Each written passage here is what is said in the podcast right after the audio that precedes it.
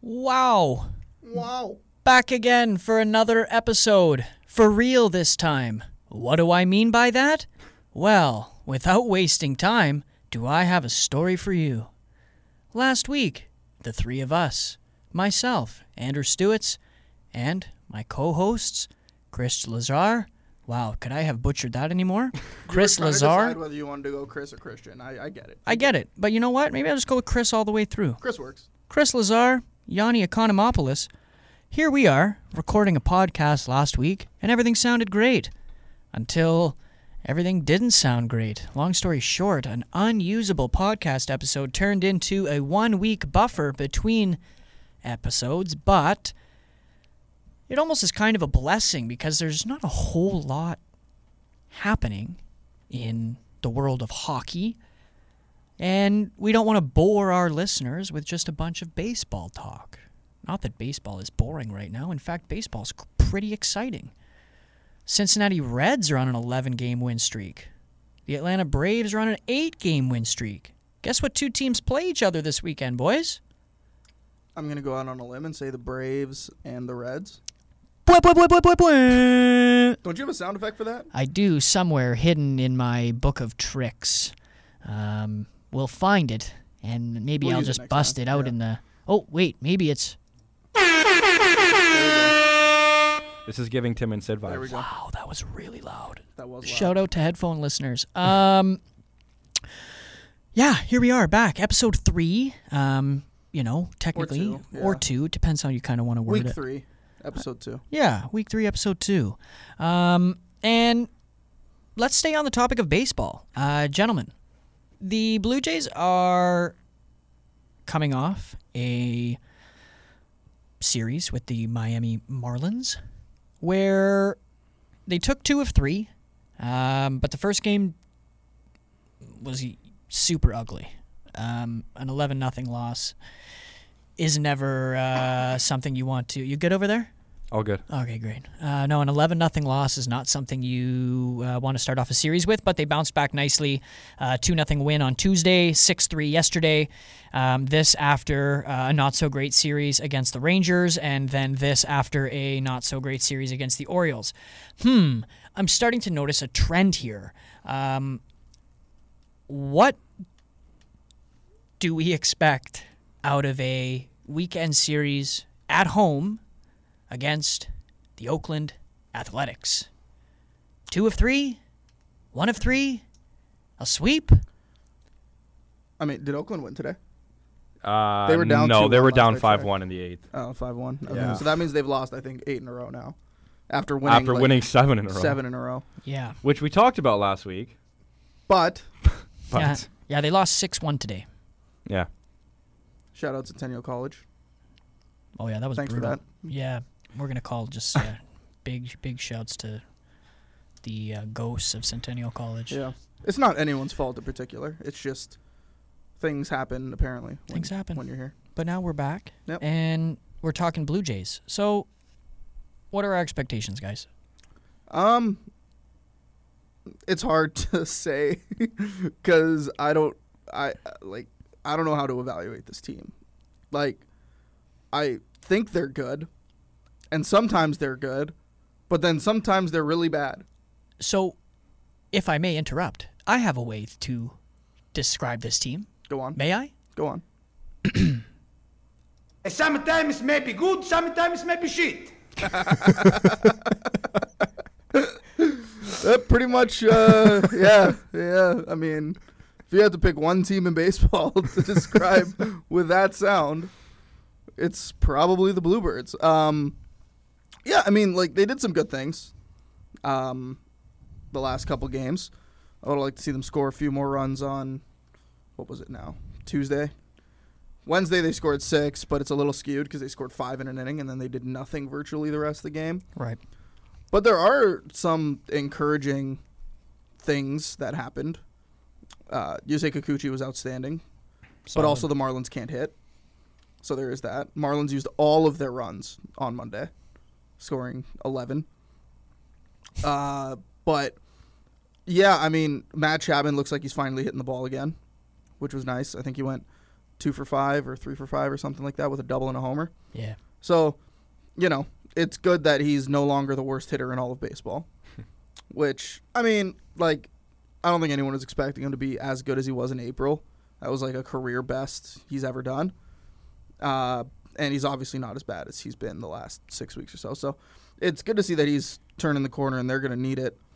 Uh, Brandon Bell coming back, you know, who would who would have thought Brandon Bell would be such an important piece of the uh, of the lineup? But yeah, I mean, everyone apparently fired the manager on Tuesday, and they're two and zero since they fired John Schneider, even though he's still there. Uh, so, like, I I don't know, man. It's you're facing the Oakland A's, so you better win. Like, you better win two out of three. at problem is least. problem is that regardless of how this weekend goes, let's say they get swept by the Oakland A's. No. They're not going to fire John Schneider. No, because they just fired a guy a year ago and gave this guy an extension. So here's a hypothetical, and I'm not sure if we discussed this last week or not, but you have at it. Would you rather John Schneider or Charlie Montoya? I think they're pretty similar. Can I pick neither? It's the same issues as last year. Okay. And we did we did kind of talk about this, but nobody heard it, so I'm going to say it again. I don't think John Schneider's the problem. Because when you had two managers and the issues remain the same, you look at the roster. It's like if in hockey, right? You look at a team fires a coach and then they look the exact same for the next calendar year or so. Was it really the coach? You know, n- probably not. So I think that this is on a on a grander scale. It's not really about Schneider. It doesn't really matter who's making the decisions. And if you fire Schneider, who are you going to hire? Don Mattingly, who gives him input on every decision anyway. So like, you're just going to get more of the same, honestly. And when it comes to the lineup decisions and things like that, I would not be surprised if John Schneider has little to no input on those things. I'm fairly confident in saying that the lineup card is pretty much given to him, or at least suggested. And Schneider seems like enough of a company guy to not want to ruffle feathers and generally go with what, uh, you know, he might make a couple tweaks here and there and put one guy up here and one guy down there. But for the most part, you know, like the lineup is like I don't think he necessarily puts it together. Yeah, his bullpen decisions sometimes are questionable. He's definitely made some mistakes, uh, but that's kind of what you expect out of a first-year manager. You know, like he's going to he's gonna mess up. But yeah, I mean, I don't think that having not having John Schneider would cause this team to be 15 games over 500 or you know that John Schneider's the reason they're necessarily losing games. I think they just aren't scoring runs. Like he can't go out there and score runs, you know. I think the biggest thing that this team needs to do is just execute offense when runners are in scoring position. They are one of the worst teams in baseball in scoring or in in hitting with runners in scoring position. And a lot of that is just luck uh, just hitting into bad luck, which that's bound to change, and uh, and I'll talk a little bit about that um, later on and why I think the Jays are actually going to go on a heater here. But yeah, I when it comes to Schneider and Montoya, like it's you know Montoya was fine for a few years and then kind of ran out of gas. Schneider's just starting, so there's not really an excuse. The point on runners in scoring position is not just recent though. That's been their issue. They were two for eight in game two of their series with Miami, and then they improved it In a little what? bit. Um, Tuesday, With Yeah, runners in with scoring runners in position. scoring That's position. runners in Yeah. scoring, but they were two for eight, Okay, and what were they on Wednesday? five for ten. They Exactly. improved that one. Yeah, okay. So, but this is why they're not scoring runs. Go Yeah. look at their go look at their numbers over the course of the season with runners in scoring position. They're terrible, They suck. right? And we talked about that last week too. yeah, Yeah. um, yeah, they're they're terrible with runners in scoring position, and I don't think it's necessarily a um, like an approach thing or a just being bad hitters. They're pretty good at getting runners in scoring position, honestly. They don't finish. They're just terrible at scoring them, which a lot of, like I said, a lot of that is luck. Some of it is just pitchers working harder. Like, I, in my opinion, your numbers with runners in scored position are always going to be worse than your regular numbers. Now, I don't have any facts to back that up. That's just from my baseball experience. Pitchers work harder when there's runners in scoring position. But at the same time, like yeah, I just think a lot of it boils down to bad luck and bad sequencing and having the wrong guy up at the wrong time. Well, the right guy last year was Vlad Guerrero Jr. and this year, um, he uh, seems to have this inability to hit a baseball uh, hard and far anymore. Um, I wouldn't go as far to say it's like mind boggling, um, but it's frustrating to see a guy who he's got these flashes of brilliance where he looks like he's and could be this feared hitter that he to me once was, right?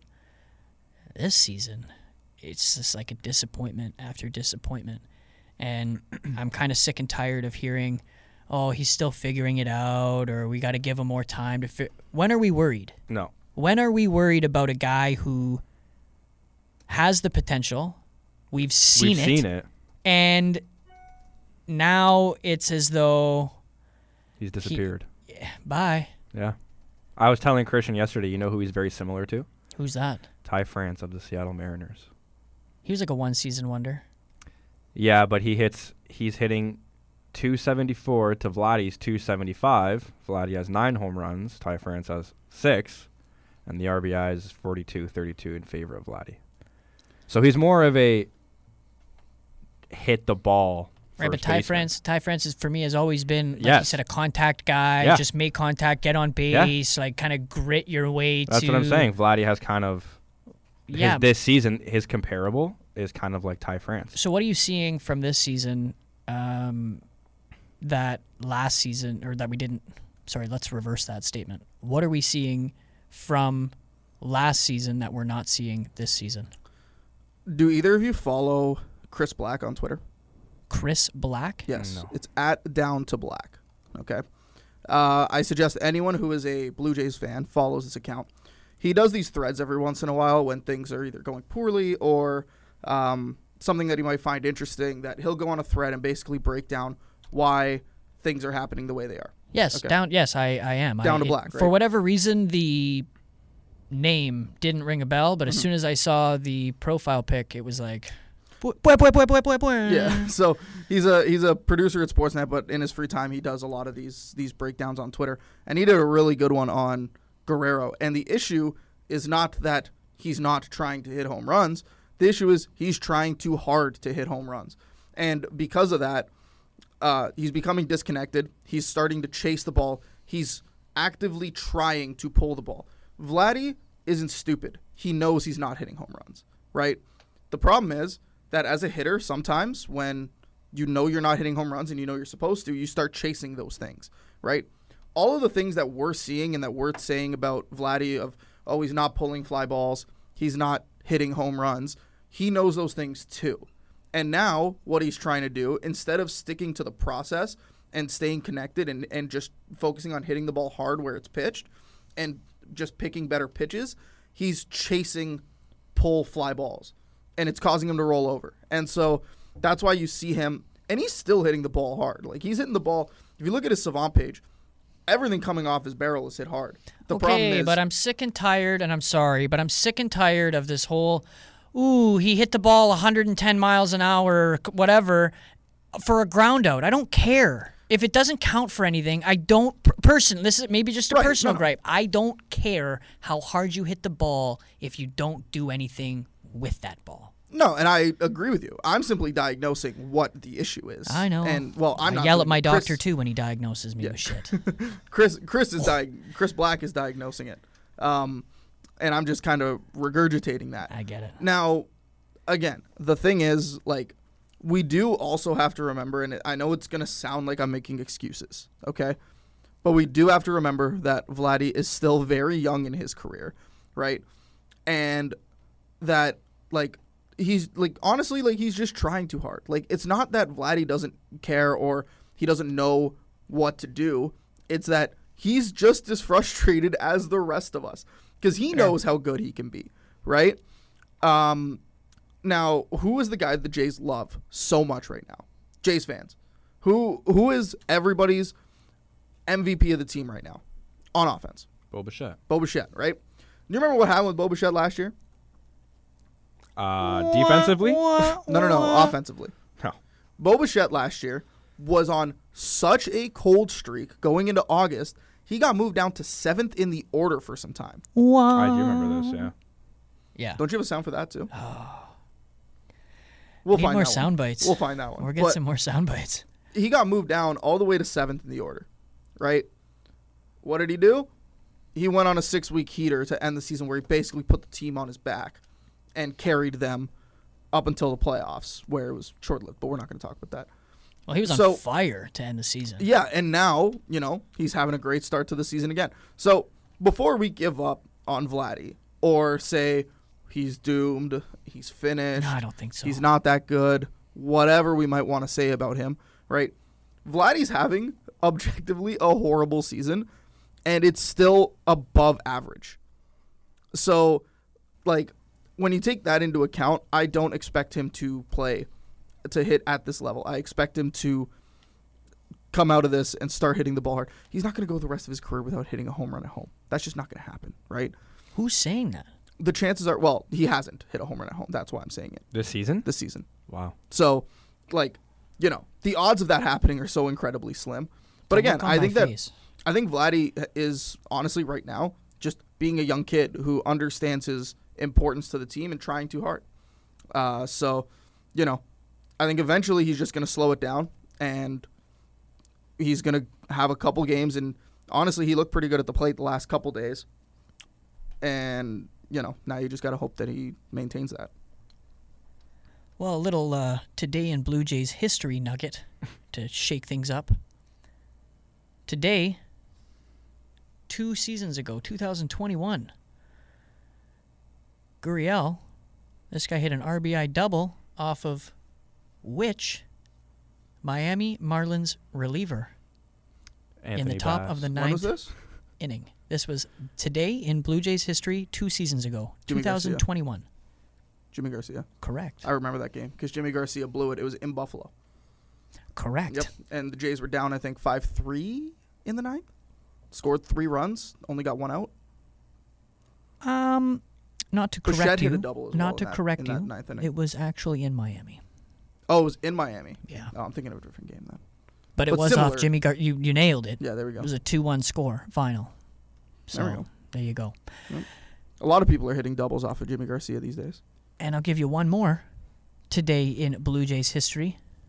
Oof. Wait. Yanni, what year were you born? Oh. 2001. Okay. 97. All right. You guys are fine.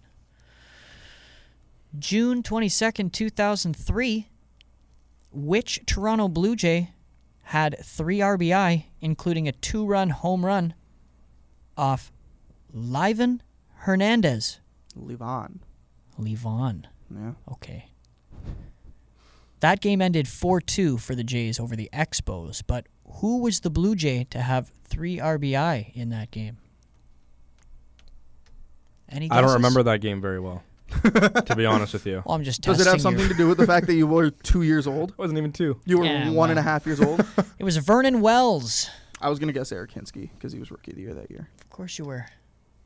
It's too late now. You you, you missed your Well, I chance. would have been wrong anyway. That's true. Vernon Wells. Shouts to 2003 Blue Jays, I guess. Um, anything else on the Blue Jays front? Um, I mean, Vladdy was. I'm glad you brought that up because I wanted to. I, I did want to talk about Vladdy a little bit. Um, How many Yeah. Blue Jays are up for um, All Star right now? Uh, Too the many. Entire infield. Too pretty damn much. many. Vladdy Guerrero Jr. leading for first baseman votes Bichette for only sure. by only by a handful of tens of thousands. Yeah, Bichette's leading for short. Chapman for third. I kind of hope KK gets in. You know As- what I find kind of funny? Marcus Semyon, the Yeah. Rangers, Yeah. leading second baseman voting. Behind him It checks out. is Whit Merrifield. He's been outstanding. It's kind of He's been good. it's kind of silly if we were to see a tree or you know the infield of ch- The let's just say Chapman, Vladdy, Bichette, and Semyon. Just I'm you know let's just say, wouldn't that give Blue Jays fans a little bit of Chapman, Cha- Chapman PTSD? and Semyon weren't teammates, right? No. No. no, Dude. but would it not just Well, be? they were in Oakland actually. That's what I mean. Okay, Would but it not I just meant be in like the Toronto. coolest reunion? Kind of maybe bring some PTSD to Semien. Jays fans who missed out on that playoffs by A game. a game. Semyon's Dude. having an outstanding year too. Oh, oh what's you know the what matter? just you know what just hit me? Oh no. The Jays are so fucked next year. Oh no. Like so fucked. Who have been some of their best hitters this season? Besides Bo Bichette. Whit Matt Merrifield. Chapman carried them for a month. Free agent. Whit Merrifield, free agent. Uh, Kevin Kiermeyer, free agent. That's Brandon Belt, free agent. That's half their starting lineup that are free agents. Oh boy. Yikes! That didn't really dawn on me until just now. I, you know, that's tough.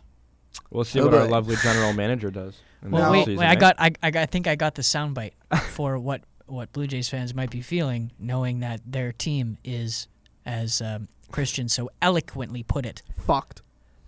nailed it. Here we are. Oh wow, That's tough. that was pretty tough. Ah boy. There we go. oh, it couldn't have happened at a better time. Oh, man. Not great. Not great, Bob. Who do you want to see in the All Star game? I don't give a shit about the All Star game, to be honest. So Come that's on. not a question. It can for be me. fun. No, the All Star game's stupid. It's dumb. Like it's just whatever. Okay. It's a f- especially the fan vote part. Who do you want to see in the home run derby? Okay, That's actually, the I only will thing I answer your watch. question. I will is the answer your home run question. derby. The one guy I want to see is Kevin Kiermaier because he's never been an All Star and he's having a good enough season to deserve it. And so I want I would like to see Kevin Kiermaier in the All Star game if we're talking strictly Jays. Sure. Any J you want to see? Uh, I think all three of them are going to be in it. Sure, but is there? And the home run derby, I'll say the home run derby. Um, I would like to get a glimpse of Ellie De La Cruz in the home run derby. Is he eligible? Is anybody eligible? I don't- Everybody's- I don't everybody's know. eligible. Any, anybody can be in it. Right? Anybody who's played in Major League Baseball. Yeah. I want to see the rookies pop. Ellie De La Cruz would be Do you interesting. think the MLB would ever adopt a I want to like, see Shohei in it. again. rookie derby? You know, all, only rookies and There's maybe not enough more guys like that a wanna do veteran. There's not enough, they can barely get eight guys to do the regular one. Mookie's already committed. Has he? Mookie's doing. Yeah, Mookie Betts says that he wants the home run derby this year. I Oh. bet you Pete Alonso's going to want it too. Yeah, what he's, He's one of those thoughts and tire himself Uh, out. he That guy's thinks- dude. That he guy's the thinks biggest it's like- poser in baseball, man. He thinks it's like Whoa! some big deal to win it. no, that guy's the f- that guy's the I agree. biggest poser, man. I agree with you. Guy literally at the home run derby. What was it He's last year? bragging about it. two years ago. Yeah. He went, dude. He went under the tunnel and he was like doing these like deadlifts in between his set because the camera was there. Like, Yep. yeah. And then he went out there and he couldn't hit homers anymore because he was so tired. Like, dude, go away. Bruh. Surprised you with that one. Dude, you know who hates Pete Alonso? Padres this? fans. Padres fans hate Pete Alonso. Well, I couldn't really care about Padres fans. The funniest thing that happened was back when Pete Alonso won Rookie of the Year. At the start of the year, the other guy that was in contention was Chris Paddock of the Padres, and the Mets were in San Diego, and Paddock struck out Pete Alonso twice, and Padres fans were just having a field day And with from Pete. and Pete from got the there, last laugh. from there, he's been on the IL. Chris Paddock. Chris Paddock. Well, he's been bad, and then he went to the IL. Yeah. Shouts to Seth Lugo who made a return for the Padres and made his way onto my fantasy team. I did see that. You're welcome. Oh, did you drop him? Oh yeah. That's the guy tough. was out for a No, month he and a was half. a while. Yeah, I appreciate that. Uh, How did he do in his first outing? great. Good. Um, it was five, five strikeouts, five innings. He probably could have gotten the quality start, but they didn't want to overdo it. I'm a little bit ticked off when that happens. I understand you're coming back from the IL, but if you can do it, Do it. do it. I don't understand why we have to baby guys now anyway. Moving on now to some hockey talk. There's not a whole lot happening in the NHL, but there were some reports that came out about the Maple Leafs that we wanted to run by our audience. One of which, Sheldon Keefe will be returning as the Yeah. bench boss of the Toronto Maple Leafs next season. Yanni, you kind of let out a groan and a sigh at the same time. Not a big Keefe guy. No. Um, I I think in the regular season, this team is bound to make the playoffs with who they have on the roster. Um, but once you make it to that first round, he is always outcoached in every single year that he has been the bench boss. He outcoaches himself. Yeah, yeah, but I mean, you've faced John Cooper twice, um, and who else did they did they have? Mont- who was Montreal? I'll give him a pass. was it on Claude Cooper, Julien? though. was it Claude Julien? He's a Stanley Cup winning coach in Montreal. But I think that was the year Dominic Ducharme came in. So John Cooper, yes, most likely will be a Hall of Fame coach. He's the best coach in the NHL. He is I the best think. coach in the NHL, but Him or Cassidy. but st- I, like even against Florida, Paul Maurice is a good coach, but you you still don't know how to line match in five years of playoff hockey. Paul Maurice. But is was an that but outstanding was that coach. really like okay? I'm the only one And- that's willing to die on hang this on, hill. hang on, one second. And you're Oh. also fucking with your lines in the playoffs. Play with them in the regular season That's what I'm getting at by Keith. and solidify them by the time mid-April comes. that's what frustrated me. We will get to that in a second, Christian. That that's what frustrated the hell out of me with the Leafs leading up to the playoffs was they were screwing around way too much with Yeah. 11 forwards, 70 s- yeah, 11 7 for 11-7. like the last three weeks of the season or something. back and forth, back Yeah. and forth, back and forth. And don't get me wrong, your experiments of guys like Eric Gustafson scored you playoff goals. Yeah, Cool. great. your experiment of 7 Eleven worked, but as great of a convenience that 7 Eleven is, did you like that transition?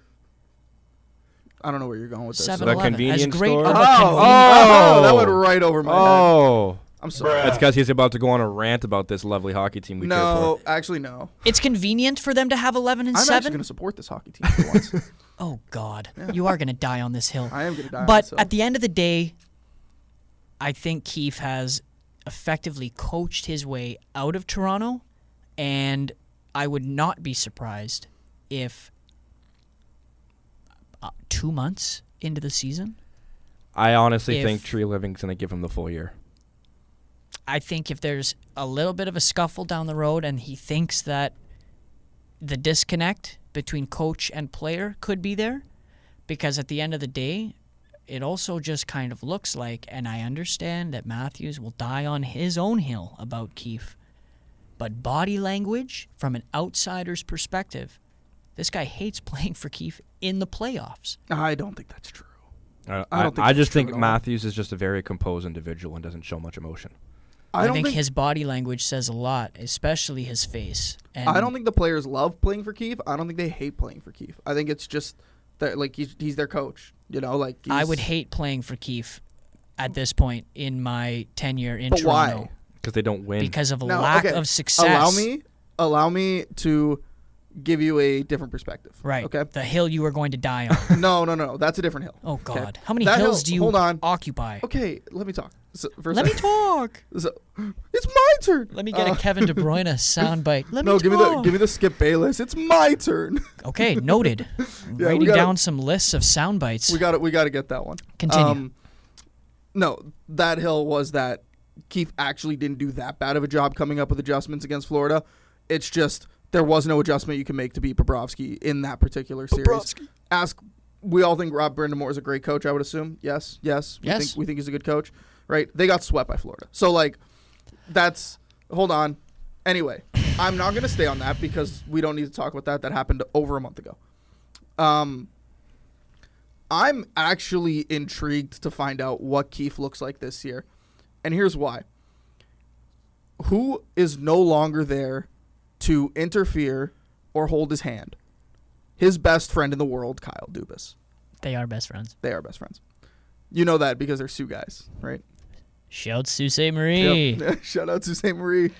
Um, and as we saw in the Amazon documentary, Keith ha- or sorry, Dubis has input on the lineup, right? Like they brainstorm and talk together, and it looks like Keith obviously does back down often because that's his boss and also his buddy, so he doesn't want to piss him off, so to speak. So right? why wouldn't Hold on, Brendan hold on, Shanahan hold on, step hold on, in and let me- say something? Let me finish. Let me finish. Let me You're not finish. allowed on the hill. Let me finish. Yep, this is my hill. King of the castle. King of the. um, So fuck, I forget what I was talking about. Um, He's not Okay. going to hurt Yeah, his yeah, yeah. buddy's feelings. now he's on an island, right? Now he's going to have to sink, or he's gonna s- or he's gonna swim, you know. And I think tree living is going to allow him to do his thing, which Keith hasn't been allowed to do since his last year with the Marlies, which was the only season of his career where he's been a head coach and Dubis wasn't his general manager in his life, right? So, with that being said, I'm actually interested to find out because people talk about, oh, like the Leafs are soft or whatever, right? It's like if you look at who Sheldon Keefe was, A, as a player, right? Sheldon Keefe was a tough son of a bitch, Yeah. right? Like he didn't take shit from anybody. And he, if you remember, called out the big guys Mm-hmm. on the road trip last year and then walked it back. Do you really think Keefe wanted to walk those comments back? I don't. I think Dubas told him to walk those comments Do back. you think Dubas would have said walk those back? I think Dubas said, "Hey, we don't want to piss these guys off because we have contract negotiations coming up, blah blah blah blah blah, right?" And said, "Hey, we don't want to hurt these guys' feelings, blah blah blah." Here's the other thing: it's easier for Dubas to do that because Keefe is in the room and he knows what he's seeing. And if Keefe says them in the first place, what you think that he didn't mean it? No, he 100% meant it. You think Right. Dubas played innocent and then sneaked his way into a job in Pittsburgh? Yeah. Oh. Like, dude, Dubas is a politician. If there's anything we've learned, is that Dubas is basically a politician. Could be, yeah. and so like i don't i don't trust anything that comes out of his mouth anymore uh, he's lost that privilege at least for me but getting back to keith true living do i think it's a smart idea to sign keith to an extension no because we don't know what he looks like when he's on his own but i think true living's going to allow him to do his thing Mhm. he's going to allow him to coach the team the way that he wants to coach the team also he's not going to have Dubis in his ear going, play Justin Hall, play Justin Hall, play Justin Hall, play Justin Hall, put Alex Kerfoot at two left wing, put Alex Kerfoot on the top wing. Like he's not going to have, analytics. yeah, he's not going to he's not going to have Dubis to do that. And Keefe seems like much more of a hockey guy versus an analytics guy, at least to me, right? Yes. And so I think he not having that guy in his ear to tell him, hey, the numbers tell us to do this or the numbers tell us to do that is going to allow Keith to just play off a feel. And I think Keith is a smart coach, and he's like he's a he's he's a smart coach, and clearly he knows what he's doing in the regular season, right? So I I actually think that it- it's not a bad idea to bring him back. I don't think it's a good idea to sign him to an extension until we see what he looks like. But I don't think it's that I don't think it's dire straits that he's coming back. Yeah. I mean, I just don't see it in the in the playoffs. My side of it is he hasn't succeeded in the playoffs, and that's why I don't I don't stand by it really. But the entire organization wears that. I 100%. And Mike Babcock didn't succeed in the playoffs 100%. either, right? So this goes back to the John Schneider thing that we were talking about. Is it the coach or is it the group, right? And so I think that it's going to be interesting to see what Sheldon Keefe looks like again without his safety blanket in Kyle Dubas. It'll be um, a learning curve, maybe. Maybe he'll be fine. Maybe we won't be having these conversations because the Leafs go on this incredible run to start the season. Well, I'll tell you exactly what's going to happen. Tell they're me, gonna- please. They're- sure, Enlighten us. sure, Zoltan. From the top of the hill. sure, Zoltan. Tell me. It's the Oh, same shit that happens every year when the season starts. right. They're gonna, They start off slow, Yep. right? We get to a month into the season. Sky is falling. Sky is falling. Fire Sheldon Keefe, fire Sheldon Keefe. Fire Sheldon Keefe. November they go on a heater. December they go on a heater. End up as the two seed, maybe the one seed, maybe the three seed. Who knows? But they're just gonna go on an absolute heater after that. So expect the season to get off to a tough start. This team never plays well in October. And they're still going to finish second or third because the fucking Florida Panthers are going to finish first. nah, somehow. bro. It's gonna be the Ottawa Senators for no reason. Watch. I was going to say Ottawa. Dang. It's gonna be some team that. It's gonna be Andrew Stewart's beloved Montreal Canadiens. It's going to be Andrew's cousin, Jimmy Stutzla. I found Yeah. it. I found it. I found it. This is what this is what we will be playing if the Montreal Canadiens make the playoffs. Oh, the playoffs. Okay. That's an Uh-oh. accomplishment.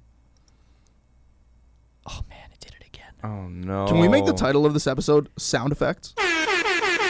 I found it. That's the Nice. sound I would also make if Ryan O'Reilly is brought back to the lineup. What do you think about that? You think they bring back Ryan O'Reilly? Uh, I think they should on like a th- three year deal or so. Um, I think they will. but I didn't like that they played him and Tavares together because neither of them can skate. Okay. So You're not telling. Uh, as a you're not telling anybody anything that they don't already know. exactly as a third line center, I would 100% want him back. He's a Cup champion. He has the experience. He's a former captain. He was a huge part in the Tampa series. So, I think it's like a three-year deal, in the four-ish million range. Okay. Is that your Starting. ideal contract for him? Yeah. Yeah. Didn't Christian? wasn't there like an article or something that came out today talking about how much of a disaster it would be if they brought back Ryan O'Reilly or something like that? I don't. I think it was like I don't Leaf- get how that would be a disaster. I think it was uh, I, don't think understand. it was Leaf and editor or something like Editor that. and posted Leaf, yeah, it's something, right here. Or editor and Leaf. Yeah. Yeah, I didn't read the article, but I saw that it was posted because, like, I didn't read it because a like, I don't think your team gets worse by adding Ryan O'Reilly. Not at all. No. Um, my question would be, how old is O'Reilly? Thirty-two. He's 32. Yeah. See, like, I have this impression of Ryan O'Reilly like he's 38 years old, but he's not. Uh, I, I don't know if it's wise to go out and sign Ryan O'Reilly to market value, considering what people are going to be willing to pay him. I think if Ryan O'Reilly wants to come back and is willing to take maybe a little bit less, then that'd be great. But I don't think this is necessarily an offseason to go and chase that number because remember you're also paying for the name value Yeah. in O'Reilly. Uh, the problem with that too is, are you really going to sign a guy to play three C when you don't even know who's playing your second line center next year, right? Like I think you figure that out first. The name that I actually, you know, you know what kind of a deal I would like to see, and it came out today that Hannafin and Elias yeah. Lindholm are probably no, not Han- gonna Han- resign. Hannafin for sure. I would love Elias. Lindholm. Elias Lindholm. Yeah. I don't. I Han- don't know how you make that deal work. Hannafin for sure is not re-signing, but Lindholm and Backlund as well. Michael Backlund are undecided on it. Shout out Elias- to Calgary if you live in Calgary. We s- no. How I does still hate Calgary keep making this podcast? I still hate Calgary. I don't know why. How how did I go from Calgary's not that bad to I hate Calgary? I don't know. well, that's Calgary, I hate you. But if if the if you want to hand us over Elias Lindholm, I will. I will follow. He's a, he is a good player. Really he's a good very in the good player. circle too. um, and then you can Offensive- move Tavares to to the wing and whatever. Right. Uh, I don't know.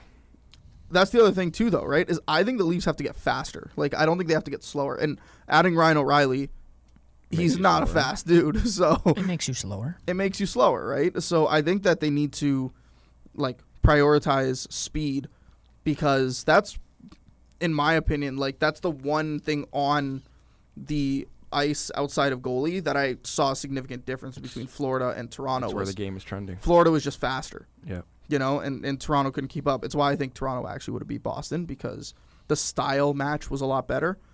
Um, but I digress. Um, There- yeah, I think they have to get faster. I don't. I don't know if O'Reilly's necessarily the answer on that.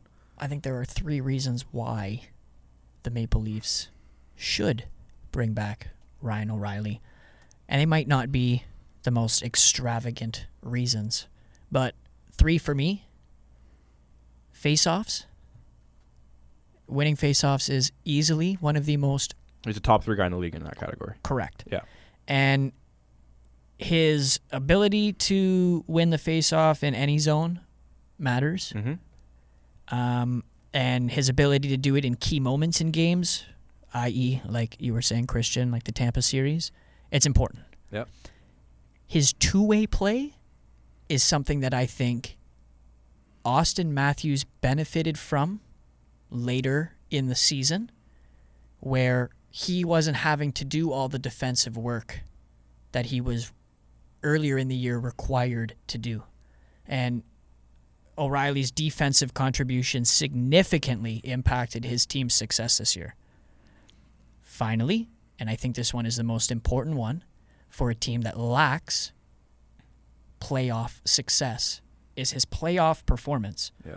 He shows time and time again his ability to elevate his teams in the playoffs, whether it's with St. Louis or with the Maple Leafs this past year.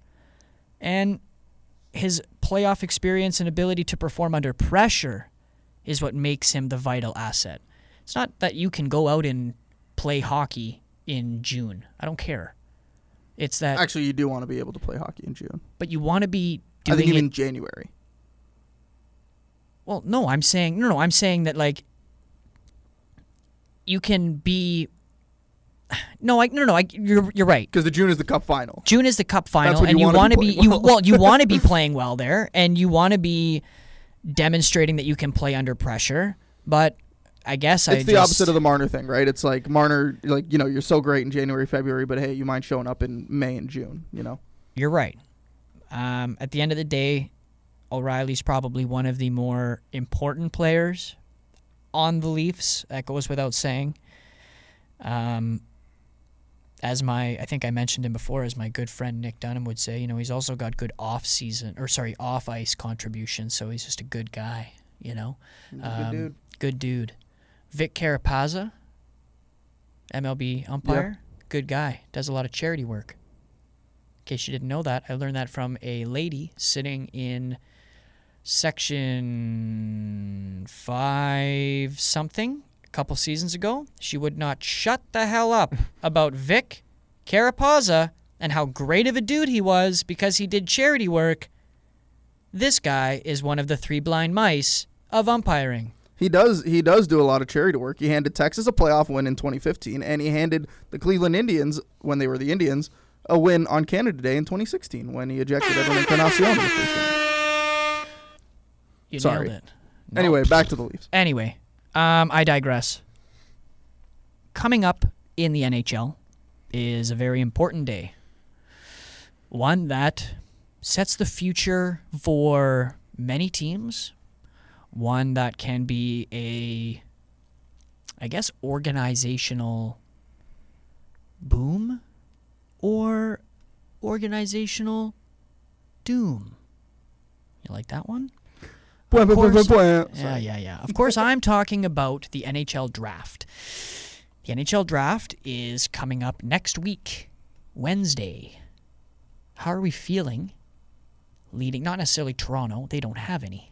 What are No. what are have one. what are draft picks? Hey man, that 28th overall pick. That's gonna be something. Jeezy jokes. That's gonna be uh, Matt Michkov. the top five have We'll see him been in di- five years. the top five have been discussed openly amongst NHL insiders and podcasts like ours because outside of number one and number two, I would say outside of your first two picks this year, there isn't a definite three, four, five. I would even argue that number two is up in the air with Leo Carlson and Adam Fantilli.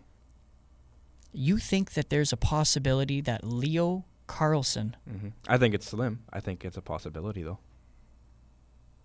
why?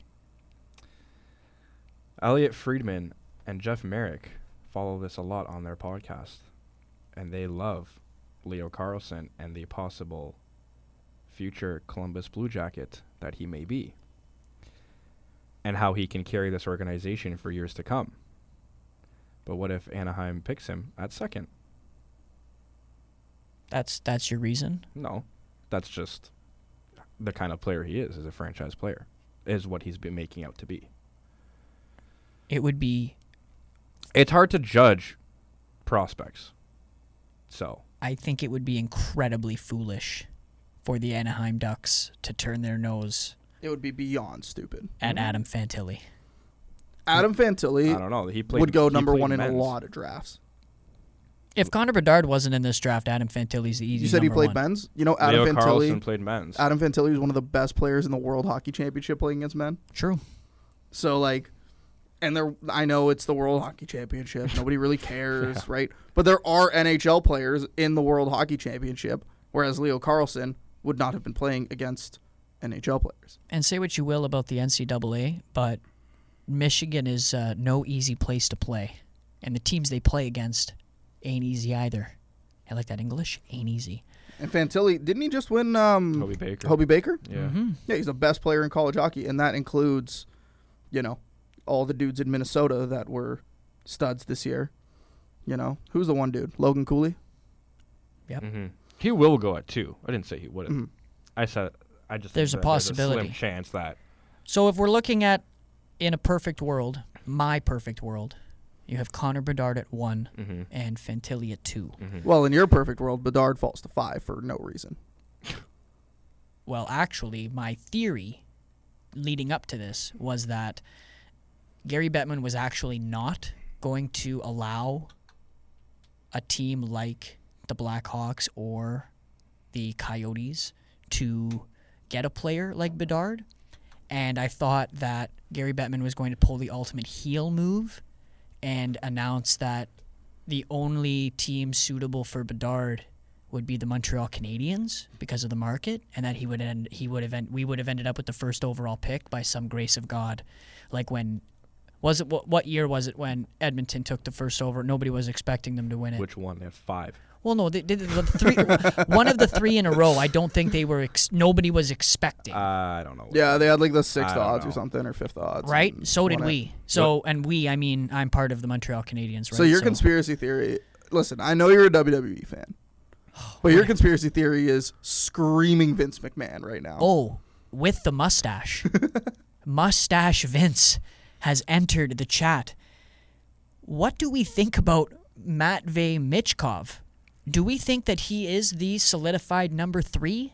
Or, in, I suppose, Yanni's case, you're thinking that if Carlson were to slip, it's to number three only.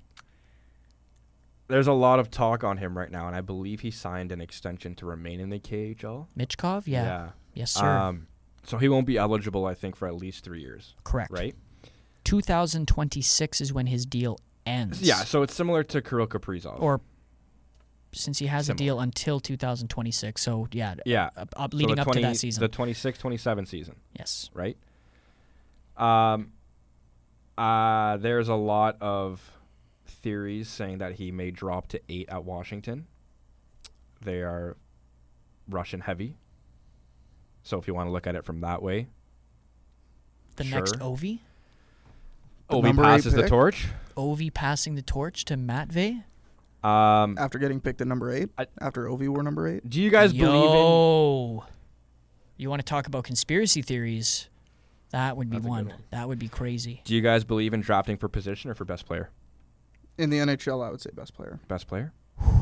That's a tough question 'Cause- because as a Montreal Canadiens fan, I have been on both sides of the coin where we took a guy in Jesperi Kotkaniemi and I looked at everyone who was with me that day In and I shock. said, "Who?" Every, I think the whole hockey universe said that. And then without any disrespect, we did the same fucking thing last season Who'd you with take? Slavkovsky. who would, I you, who would you think- have taken? Shane last Wright? season? Yeah. Yeah, You know who looks like they're going to be the best player in the draft is Logan Cool. I think so. Oh, I agree. That's what I had said when Arizona took him. I agree. like I that was agree with my that, thing. too. Was like, if you're not going to Nope. take Shane Wright, why wouldn't you take the other center? Nobody Why even don't you take the winger? projected. No one even projected Cooley to be first overall. But nobody projected Slavkovsky to be first overall. they did. either It was until between him and Wright. until like a week ago. it was before like the a draft. week before when the Really? first report came out that they were like, ooh, this Slavkovsky kid could go number one. And I'm Yeah, sitting there I again don't going, know. who? Why? Why are we doing this to ourselves? In a season, oh, I'm getting upset. In a season where they should not have tanked, they missed their year to tank. It was this year. Yeah. They did not do it. Yeah. They overtanked last year. Yeah, last year was not a heavy Awful. draft at Anyway, I all. This did- is going to be a pretty stock draft. So this season, you're you're looking at a pretty, like you said, a pretty stacked class. Yeah. We can't forget guys like Will Smith, Ryan Leonard. Zach Benson. Yeah. What about David Reinbacher? What do you think of him, defenseman? I know nothing. I know nothing about about See, him. not many people had him go in the first round, hey, but I that's the think thing. this guy could be uh, a bit of a sleeper pick. He's projected eight, but with the addition of Rasmus Sandin, I don't think Washington looks Yo. at a defender. Now, this goes back to your point of do you draft the best player or do you draft the best position? And I think ultimately, here's a shitty answer, it does come down to the situation that the respected team is in. I am more of a you draft the best available player because you can't turn your nose at talent. and especially generational talent. And I think now we've entered a world where good players are generational talents. Yeah. I- Instead of just, oh, they're a good player, you still have the likes of Sidney Crosby, Connor McDavid, and now Connor Bedard, who have set themselves apart. But if you're in the top, I mean, granted, if you're getting drafted to the NHL, you're a very talented player. But if you're in the top 10, you do have that potential of being, like you say, that, that generational talent for that club, Mm-hmm. for that team. Christian, you said, oh, at one point. Yeah. Um, this is unrelated to what we're talking about, but it is Unreal. about hockey. Okay. Okay. So, you remember how we were talking about Calgary? We're going to talk about Calgary again. Oh, So- Noah Hannafin won't resign. Mm-hmm. Yeah. Elias Lindholm expected not to resign. Mm-hmm. And now the Calgary Flames have made Tyler Toffoli available for trade Yeah. because he is planning not to resign in Calgary. And Jonathan Huberdeau just resigned a year ago. Holy crap, that guy's going to be left on an island by himself. Yeah. They're probably Yeah. the most interesting team to watch. And okay, Winnipeg. so where does Tyler Toffoli land? Wow, you're really putting us on the spot, eh? I love it. Just learned about this. Where would you put a guy like Tyler Toffoli? The Leafs, because Canadian team everything's only. about the Leafs. Okay, I can respect that. I put you on the spot. The easy answer is you know what Leafs. I heard? You know what I was listening? I was listening to 32 Thoughts yesterday morning, Okay, and they were talking about the upcoming free agency next week or week and a half. And Vladimir Tarasenko was brought up hmm right after Connor Bedard was mentioned at going first overall to Chicago. Elliot's point was he could see Tarasenko signing in Chicago to be that finisher for Bedard. that would be crazy. So I'm gonna I'm gonna say Chicago for Tyler Toffoli Interesting. to get the kid some scoring help and to boost his numbers right away. And Chicago does have a ton of assets Yeah. to be able to deal. Yeah. I think because I'm selfish, But I think he makes a return. to Montreal. The teapot makes a return to Montreal. The teapot. Maybe he goes back to LA. hey, they're in Hey. a good spot right now. I Would know. Be a fun place they have to play. assets too. Yep. The only sh- thing about Chicago is do you want to trade for a guy who's uh, got one year left when you are clearly not one year away? Like, they have to hit the cap floor though. like yes, but why are you giving? You can do that by just signing a sure. shitty contract. For sure. You know, like Which we see all the time. yeah, exactly. Look at the Coyotes. Is there anybody before we move on from the draft that might surprise you? Maybe moves in from like the 20 spot into a top 10 spot, I Uh, like don't a think Quinton so. Musty. Unless Winnipeg makes an early, early, early trade on one of their big guys. I don't think so. Fair. Otto Stenberg, awesome hockey name. I'm gonna go back to this to Stenberg. this David Reinbacher point you had. Yeah, He's the top ranked defenseman right now. correct. You know who or the scenario. You know what scenario it has been compared to if he is taken early? What's that? Moritz Sider taken sixth to Detroit, because that was also a shock, Not a bad move. right? Because Eiserman doesn't give a shit. He just, he'll do what he wants. Moritz Sider is pretty good defenseman. Yeah, I would say so. pretty so- big boy. Pretty big name in Detroit. That's kind of what the scenario ri- reminds me of. If you're going to draft for position, and he's in the top five right now, I think if I'm going to make a prediction, you will see, um, you will see Reinbacher, David Rein- Reinbacher, Yeah. Reinbacher. Rein- You will see David in the top 5 on draft day, and maybe that's not a bold prediction, but it's a prediction nonetheless. Look for him top five, no matter what. We shift now into our final segment, which, ho ho, if you have been listening, I do have a soundbite for. Wait, did I miss something? No. go Excellent. I just wanted to make sure that I didn't miss a point because I have so many tabs open right now. Gets a little crazy over here. Anyway, we are moving on to our pigeon of the week.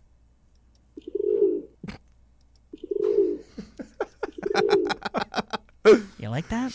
Just a little cool. We should dubstep that and like come up with like a whole like song, not like a whole song, but like a little snippet You guys have heard of Fiverr. of what? Fiverr? No, no. You've never heard of Fiverr? No. This is not an ad. Fiverr, This is coolest not an website. You go on there, you can pay people a minimum of $5 and then upwards to do your work or to do assignments or to create you things or whatever. I'm sure you could Fiverr somebody to make pigeon dubstep. If somebody wants to sponsor this podcast and give us five dollars, we'll we'll put your name in the next episode so we can get that done. Or anybody wants to sponsor the pigeon of the week, that'd be that'd be cool too. Dang. I could see it now. Yep. This week's Pigeon of the Week, sponsored by DraftKings. I'm just kidding. that would be crazy. Who No. have we brought in as this week's Pigeon of the Week? I don't have one this week. You don't. I don't. have you may a not, few. but I know we But I'm gonna have pick some options. Do you want to give me I'll give you one. one? I'll give you one. Okay. Okay. Well, I'm gonna give you a group of people and then I'm gonna boil it down to one person. Ooh, like we're playing. Oh, what's that board game? Clue? Or no, the one where you flip the heads Guess down. 'cause Who. You, guess who? That was the easiest name for a game that I could not remember. What do you, what do you call a group of pigeons? A flock? A group Stable? of pigeons. Stable of pigeons. Doesn't sound right. A group of pigeons is known as a flock. A flock of pigeons. All right. Commonly, a collective of pigeons will have the common term flock thrust upon them. It says A to Z animals.com. Thank you for the Shout out A to Z animals.com. and for the um, very Sponsor us. inappropriate way to tell me that they are called flocks. thrusting that upon me. Disgusting. That's Uh, disgusting. In- this is a family In show. the case of pigeons, though, the collective term is flock. However, uh, there there could be other names like group, or we'll go with flock. you know, we Flock can- of pigeons sounds right. Give me your bird of the week. I'm gonna give. Okay, stop yelling at me. I'm g- give me your flocking bird of the week. okay. Give me the flock. I will give you the flock of pigeons first. MLB umpires. Oof. That's my first. That that's my first one. But Just in general, the Do you have a specific one? well, I mean Ramon. De Angel Jesus- Hernandez every week. Well, yeah, but Ramon De Jesus is a fucking idiot. This guy tossed three guys at the same time for basically nothing. yeah, he's an Anyway, um, but I'm going to take this a step up from there and say the pigeon of the week is the guy who employs all of these umpires. And that guy is Rob Manfred. Two reasons. Number one, he came out this week in a article and it was reported that Rob Manfred said, "Yeah, if I could go back, I probably wouldn't have given those Houston Astros players immunity." No fucking shit, dude. Like, yeah, that ruined the whole thing. Like, it was it was so dumb that he did that because he just wanted to get the info. But it's like, what's the point of getting the info if you can't punish anybody for it? Like, that's that's literally the whole point of this investigation is, okay, who's at fault? Who are we gonna punish?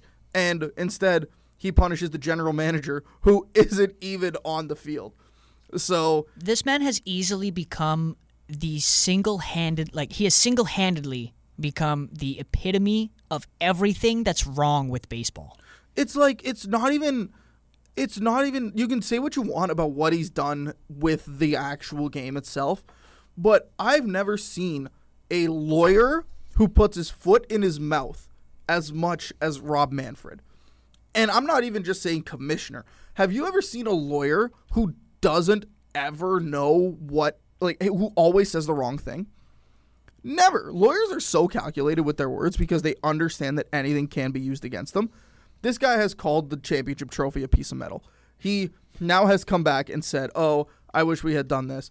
Um, like there there are so many examples of Rob Manfred's um, just inability to talk. Like whoever's PR guy should just say, "Never speak to the media again for the rest of your life." well you called it like he said when he called it a piece of metal like for me that just screams a blatant lack of respect for the tradition that is baseball Forget Like, you that. just- if you think it's a piece of metal, what is anyone else supposed to think of your championship trophy?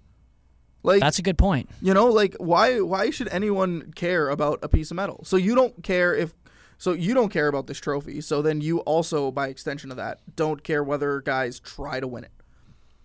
Like Correct. isn't that the whole point of sports? Is to try to win the piece of metal? well Yes. right? Yes. So like it's it's supposed to mean something, Correct. right? Like in the NBA you got Larry O'B. In the NHL you got uh, the Stanley Cup. Uh, We had to in- think about that one for a while because of you're a Leafs fan. I'm gonna let that one slide. Anyway, Right Going down back that to- hill you're standing on? Bruh. I'm really upset because I there's there's nothing I could say back to that. But that's that's one reason that Rob Manfred's the the pitching of the week. Second one being recently we have seen a uptick in terrible catchers interference calls. And what does this boil down to? It's not the umpires on the field because the umpires on the field are calling the play as they see it. It's they're going to replay and overturning these calls. We put this rule in 3 years ago. We still have no idea what the fuck it means. I thought we figured it out. It seemed like everyone had a handle on it. It was like the only time we're going to call this is if it's egregious. And now it's like, okay, you're not even allowed to stand on the plate with the ball. You're not allowed to go into the line and go and get the ball if it's thrown there. Like what are like I it's just again, baseball has done such a good job this year of making the sport more fun to watch. We have these rookies coming up like Ellie Dela Cruz, fun player. The pitch clock has made the game 10 times more enjoyable to watch. The shift the the shift ban has had a positive impact. Um, you know, the pickoff rule, lots more stolen bases. They've done everything right, and yet they still can't get out of their own way because we don't know what the rules are.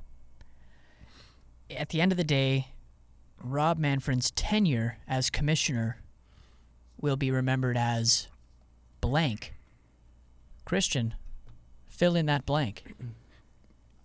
a disaster. Just like like just an unorganized mess. Like that's basically what it's going to be. Like I don't know if we're going to look back on it on what he's done on the field with fondness or with like with disdain, one or the other. We might look back on it and say these rule changes are the greatest thing anyone's ever done to baseball. Therefore Rob Manfred's a great commissioner. But we're going to look at him and be like, "Dude, you're just like like e- either you have the worst PR team in the world or you're just not very intelligent in front of a microphone, right? So like we're just going to look at it as an unorganized mess because nobody nobody knows what the fuck's going on in baseball ever. Rob Manfred's tenure as MLB commissioner will be remembered as blank. Yanni. I don't pay attention to Rob Manfred. I agree with everything you just said. I love that. Easiest answer ever. For me, in the end, Rob Manfred's tenure as commissioner is going to be remembered because you could have a monkey up there. The rules in baseball were going to change no matter who was there. So, poor decision making, disrespect for tradition, and maybe I'm just a purist. So, disrespect for tradition for me, um, but also just a complete disregard for fans. I think this guy is completely out of touch with his fan base because he doesn't actually ask or care about what we want to see. Granted, people wanted to see shorter games. We got that. People want to see some more offense. I will give him credit We for are that. getting yeah, sure, give him right? credit for Like you that. have to give some credit. I, I do think you could have had a monkey up there and the rules were going to change regardless. You might have just had to teach the monkey how to sign his name next to the rules getting changed. Manfred has proven time and time again that for me, he may not be the right man for the job, but he is a man who can do the job. I think that's clear. And maybe it's time for a change for the sake of baseball's future and for the millions of fans like us that support it. But the only guy that I would want to see replace him is Joey Votto. I think Joey Votto would be the coolest. Let him be a player commissioner. that would be wild. We saw Russell Martin be a player manager for the Blue Jays. Yeah, but can you run a team if you're running a team or run a league if you're running a team? Like is Probably not. You probably can't do both. There's probably conflict of interest involved. Anyway, that uh, that I got I got one last thing before we go. Manfred. Um, no, in terms of just baseball, this is completely off topic. Okay, uh, this is going to be outdated by the time that I by the time that this goes up. But tonight, for anyone who's a baseball fan, remember the names Paul Skeens and Rhett Louder. Okay, no, I'm serious for a second. This guy's 'Kay. going College World Series right now. Tonight, Wake Forest plays LSU for the call to for a berth in the College World Series final. It's a winner take all. It's essentially a game seven, and you've got the two best pitchers in college baseball, and possibly the top two guys to go in the draft, or at least the top two pitchers to go in the draft Paul Skeen's average fastball is 99.7. Rhett Louder is 95. Tops at 97 with a plus plus changeup. These two guys are going to be names that you hear in the big leagues within the next three seasons. Skeens you might see by the end of the year in the show. Um, so you might not be able to go and catch the game by the time this goes up because the game might already be over. But do yourself a favor and remember those two names. And if you can, go to YouTube, go look them up. Absolutely incredible talents. One of the greatest college baseball matchups we've ever seen is going on tonight. Wow.